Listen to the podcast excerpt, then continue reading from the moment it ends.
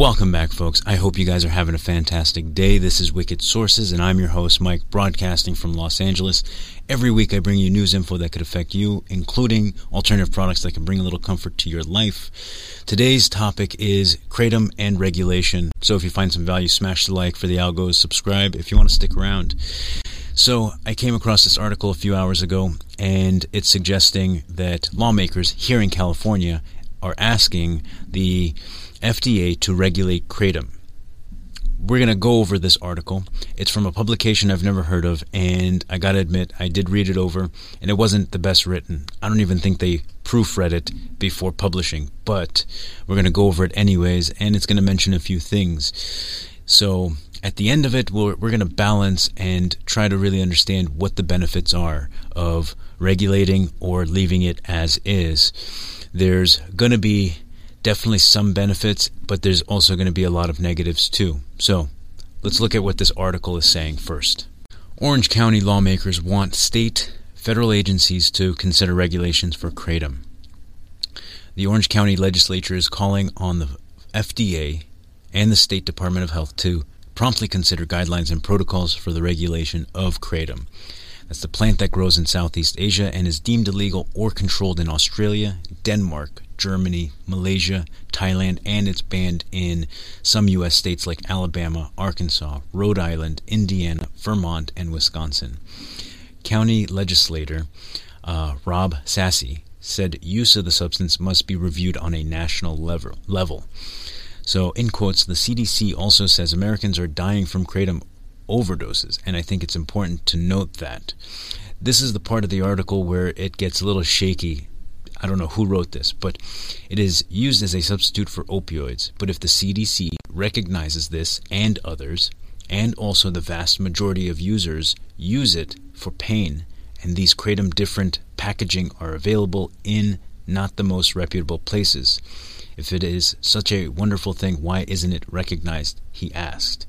Mental Health Commissioner Darcy Miller is in support of the uh, county resolution, which was approved in committee on Wednesday. The full legislature is expected to address the issue at its December session. And it appears we have one comment here. Bryce Mitty 90% of kratom related deaths involve people who had consumed other drugs in addition to the kratom. Unlike opiate based drugs, kratom causes very little respiratory depression. It helped me quit using pain meds and heroin. It got me through the nightmare of withdrawal, and it's currently helping me with opiate cravings. It doesn't completely eliminate a craving when one happens, but it makes them far more manageable. So, as I said, not the best written article, but I see what they're saying. Um, Mitty is right about that aspect over the years, I've reported many different articles that uh, immediately assumed that somebody died from kratom or overdosed from kratom. But at the very bottom of the article, where very few people ever make it to, it finally does tell the truth that other things were found in a person's system. We know for a fact that um, it's not very possible to overdose on kratom. It's the, the likelihood is very, very low, especially when you're responsible. We know that um, in the beginning, in the early years when I started with Kratom, like nearly a decade ago, um, a lot of the people discovering it were absolutely from that world of individuals struggling with opioid abuse or heroin abuse. But you fast forward, and what do you see today? We see people who are undergoing pain management regimens, and they need something that is reasonable, that is uh, accessible, that is also uh, effective. So, this idea that it's harming people, I feel like whoever these state lawmakers are don't know the facts and they didn't do any research. Uh, if they did any, you know, they didn't get the right information, obviously. It requires a lot more study. In fact, a month or two ago, the FDA did reach out to the public asking for some feedback. What do you guys think? How should we handle this? You know, regulation in one form could be beneficial for the consumer. This is what we know about regulations is generally it is for the safety of the end consumer. But in turn, there are negative impacts on an industry who um, oftentimes gets overregulated. Uh, for example, cannabis. So when we make this comparison, uh, we know that um, for the most part, creative safe. Pain management is a real issue in this country. I use it myself for pain management when I need it, and I'm responsible when I use it. Um, it's highly effective. So I don't need to take more, and I don't need to take it at all if I don't need to. The idea of the abuse factor, the risk of abuse, is a potential for those who are, let's say, coming off of opioids, who abuse them and or abuse heroin. I can see that case. For people who are going through pain management and have been through it for a number of years, the risk of abuse is lower because, again, they're just trying to have a functional life of some sort. Um, it can bring a little comfort to their lives. It can uh, make it a little more manageable. That's the whole point. So, in terms of the stories that we've heard over the years, very few people have um, have actually died with kratom in their systems. I mean, it's probably a hundred or less at this point, um, and all of them had something in their systems other than kratom. So it's really unfair to cite that piece of information in any article or even use it as a tool of um, of information control by, let's say, lawmakers. If they're going to go around saying stuff like this, it's um, it's not right. It's going to misinform a lot of people who know very little about it or don't know about it at all, and they're just going to form their opinion based on that. So ultimately, the question becomes how should we regulate it? I believe we're probably coming close to the end of this um, this period of time where the FDA is collecting information on people's use. Uh, at some point, they release it to the public, and we'll see what it has to say.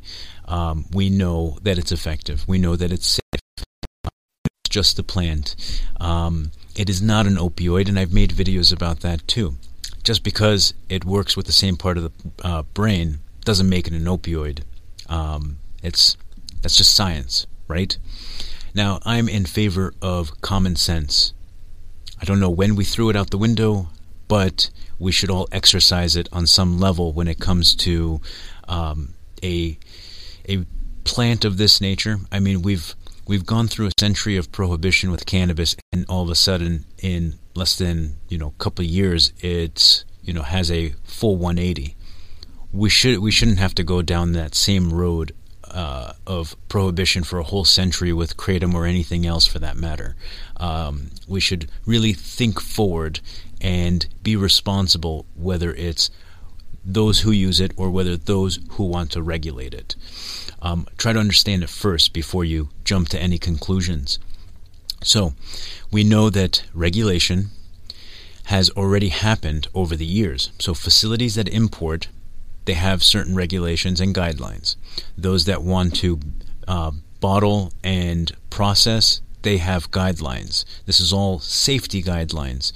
You may have heard over the years that yes, there have been contaminations like E. coli or salmonella, and those products generally get recalled, and then the public is told that this is happening. These things happen. Uh, they happen with lettuce. They happen with, you know, produce all the time. In fact, you may not have heard about it, or you may have, but the recent onion recall uh, due to another outbreak. So it does happen. And as long as we have the right things in place to protect people, we should be okay. So those are things that are already in place. How much further do they want to regulate this?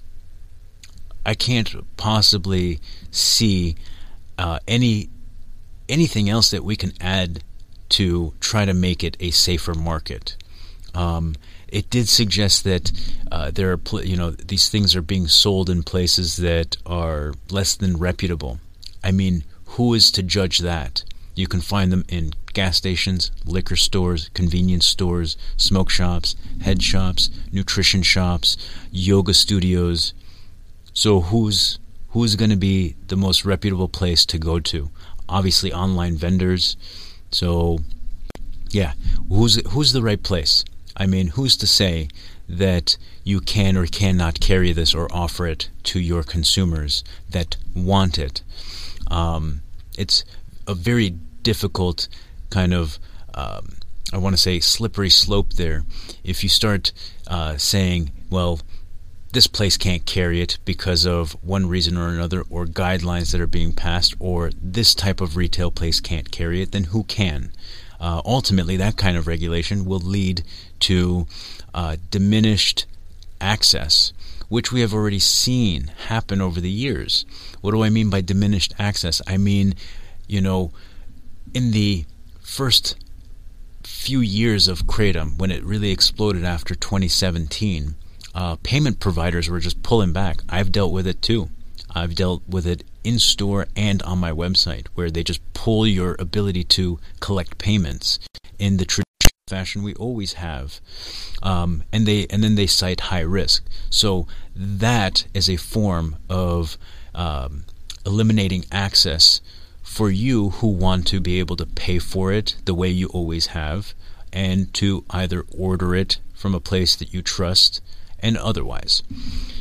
This type of situation, if we were to walk down this road and regulate it and say, okay, you can't get it on online, you can't get it anywhere except for these specific types of stores, well, that will diminish access once again and only giving power to those select few. Um, furthermore, if we were to consider what you know what other forms of regulation, um, there's already lab reporting type of regulations and guidelines. So stuff that comes in and imported and processed has to be batch tested and lab tested, and um, generally those results are available to consumers if they want them. Um, these these things are already happening. Um, there's a handful of facilities in this country that handle kratom that are certified by the FDA to handle kratom. Um, they have the proper clean rooms and the proper processes and follow the guidelines that have been laid out for them. So, again, I ask, what more can we do to regulate? Do you have any ideas? Leave them down below. I personally am a very um, a very strong proponent of simple but effective regulation, um, common sense regulation, um, and allowing people to decide for themselves what is going to be right for them.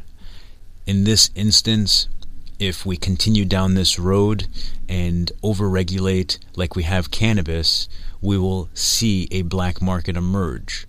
If we overregulate like cannabis and then decide to overtax it, and I'm talking about kratom, then we're going to see people turning back to the black market because it's too expensive to get kratom when it was just the plant and it was fairly cheap. What you know, what do you think that will lead to? That will lead to more overdoses from illicit drugs, more fentanyl cases, which is on the rise, um, more uh, black market activity, more violence, more shady shit that um, goes on in these uh, underground worlds. Uh, is that what we want for the kratom community? I say no. I certainly don't want it, and I don't think you do as well. So this is where the common sense comes in. And I would urge everybody to reach out to their local leaders, try to educate them, um, if they'll even listen. So, Wicked Sources, I'll catch you guys on the next story.